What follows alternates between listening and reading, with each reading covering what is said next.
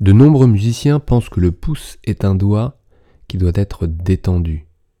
Un pouce qui sert de contre-appui sur un manche, un pouce qui joue et qui pousse sur une corde, qui tient un archer, qui tient des baguettes, un pouce qui pousse sur une clé. Ce pouce est particulier en effet, et de nombreux musiciens pensent qu'il doit être détendu. Le pouce est un des doigts les plus importants de la main. J'aimerais vous partager toute une histoire et rapport entre un pouce, un poignet et des doigts. J'ai enregistré une intervention que j'ai faite il n'y a pas très longtemps et je vous la prépare probablement pour demain après-demain. Mais avant que vous entendiez ces explications un peu techniques, mais très simples, parce que j'aime simplifier l'anatomie pour que vous puissiez l'intégrer dans votre technique instrumentale. Et du coup, j'aimerais vous en dire deux mots dès maintenant pour que vous puissiez changer votre regard sur le pouce. Le pouce n'est pas comme les autres doigts longs. D'accord? L'index, le majeur, l'annulaire, l'auriculaire. Le pouce est très différent parce qu'il a cette capacité de s'opposer aux autres doigts, vous le savez.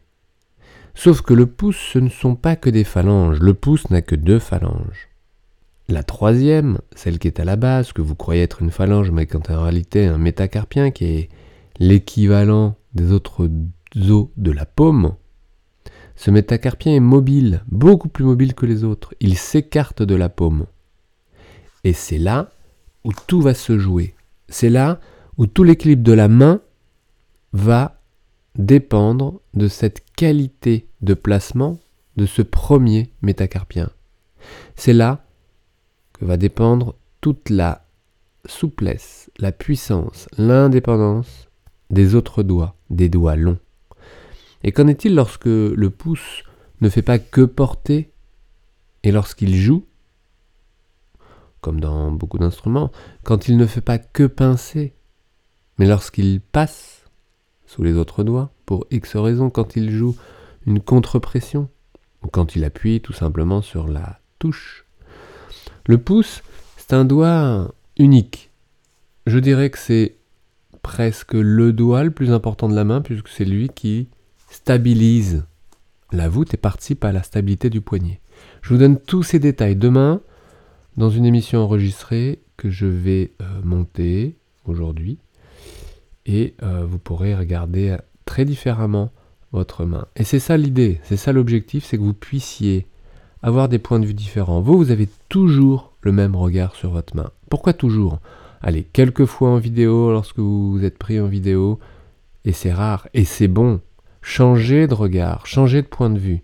Vous, vous voyez toujours de là où sont vos yeux, de là où se place votre tête. C'est un peu bizarre de dire ça, mais c'est la réalité. Vous, lorsque vous jouez, quel que soit votre instrument, vous avez toujours un regard qui surplombe vos épaules, vos bras, qui voit vos avant-bras un peu plus loin et tout là-bas vos mains. Et toi, par exemple, si tu joues euh, du piano, bah, c'est vrai que tu as un regard euh, euh, très facile sur tes mains parce qu'elles sont devant toi, un petit peu basses, mais quand même à portée de yeux. Si tu joues du violon, déjà, c'est difficile de regarder ces deux mains à la fois, surtout si tu te retrouves à la pointe. Hein, ça va te faire un peu mal à la tête. Et toi, si tu joues de la guitare, ben c'est un peu la même histoire. Et en plus, ta main droite, elle est vraiment basse, ça va t'inciter à pencher ta tête, incliner ta colonne vertébrale, ta colonne cervicale, te syphoser au niveau dorsal, donc pas terrible.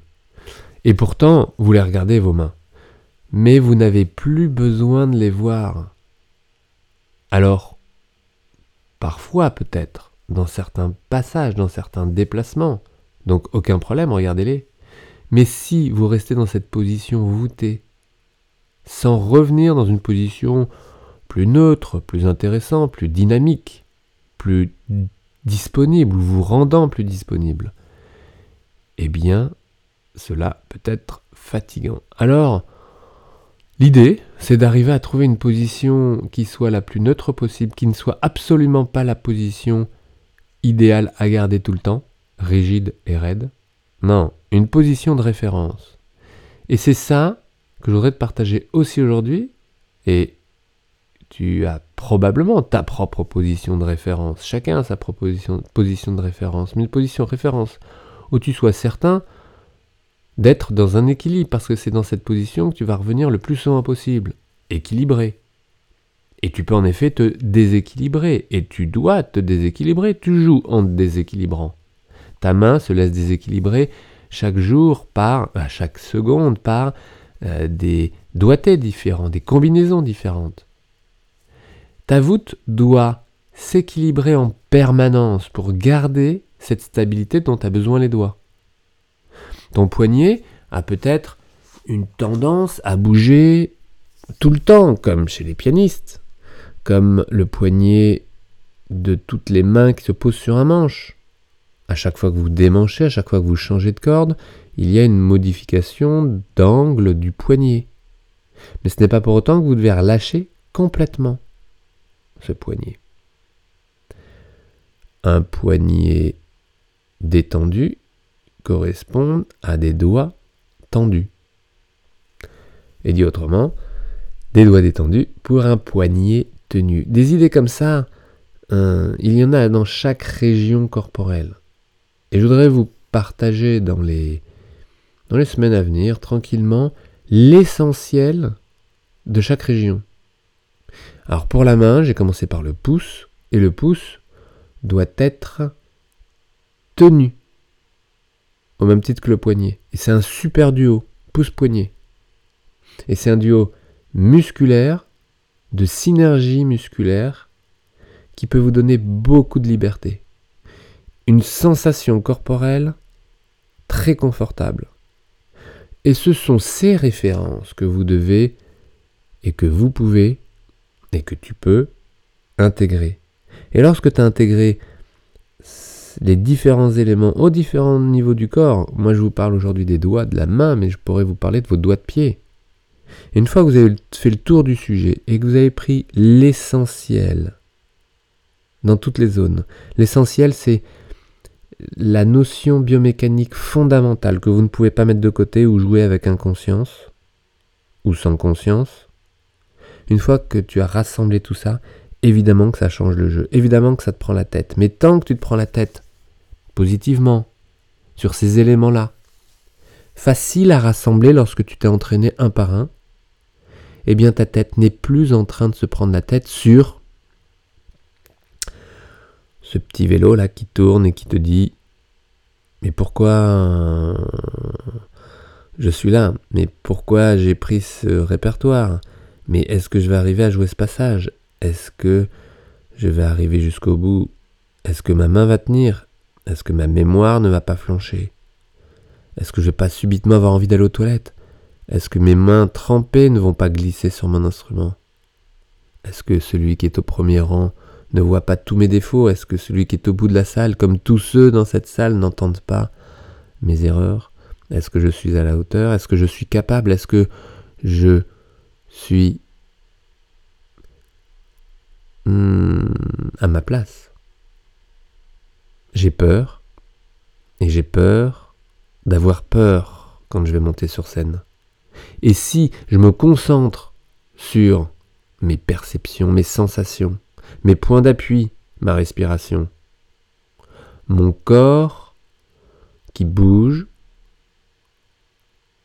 en pleine conscience, se concentrer sur une articulation, trois, quatre articulations, une globalité. Il ne s'agit pas de rentrer dans des détails et d'y rester, non, une globalité en prenant chaque élément. Et dans ces conditions, la concentration du moment, la présence, la focalisation. Vous rentrez dans cette zone de performance qui vous permet d'être là, présent, à rassembler maintenant tous les éléments nécessaires pour jouer facilement, non pas de manière automatique, mais en intégrant des automatismes les meilleurs, et les plus larges, les plus globaux, des pieds à la tête, jusqu'au bout des doigts. Et si le cerveau commence à la pulpe des doigts, il termine, comme le disait Raoul Tubiana, un professeur en chirurgie, la main termine au cerveau. Parce que le rapport cerveau-main est énorme. Depuis tout petit, il est énorme. Et pour vous musiciens, vous l'avez développé d'une manière terrible. Cette agilité, en lien directement avec plein d'autres éléments cognitifs, comportements, comportementaux, gestion des émotions, tous ces éléments que vous rassemblez en une seconde. Vous êtes fort, vous êtes fort, vous arrivez à, trouver ces indépendances et ces expressions.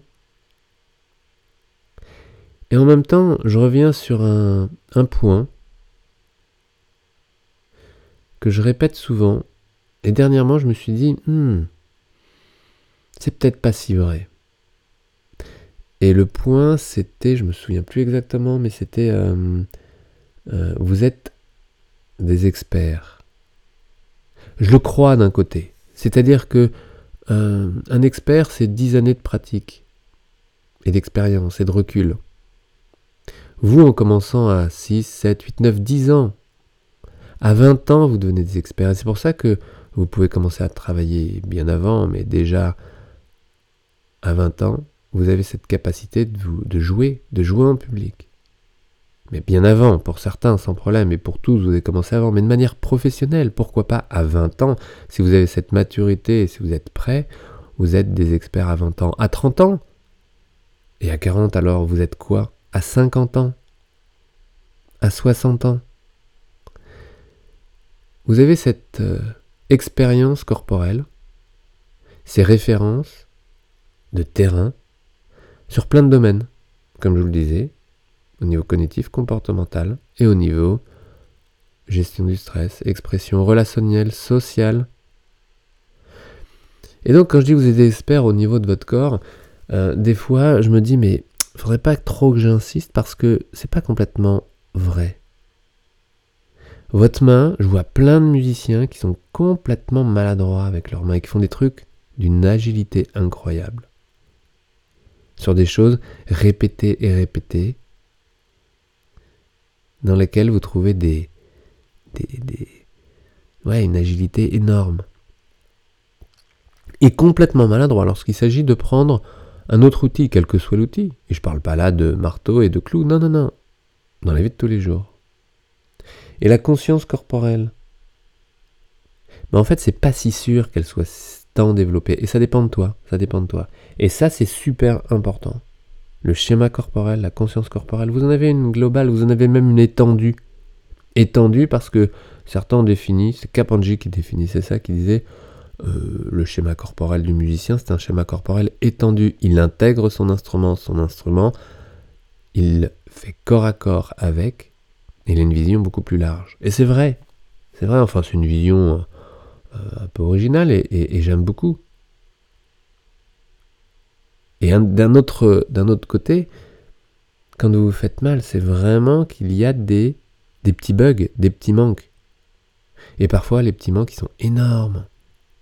Sur des choses si simples, comme par exemple, allez, je prends un exemple qui serait quoi? Hmm, Allez, les épaules. Trop facile. Les épaules. ce sont deux omoplates gérées par tout un haubanage musculaire. Je vous en reparlerai évidemment des épaules.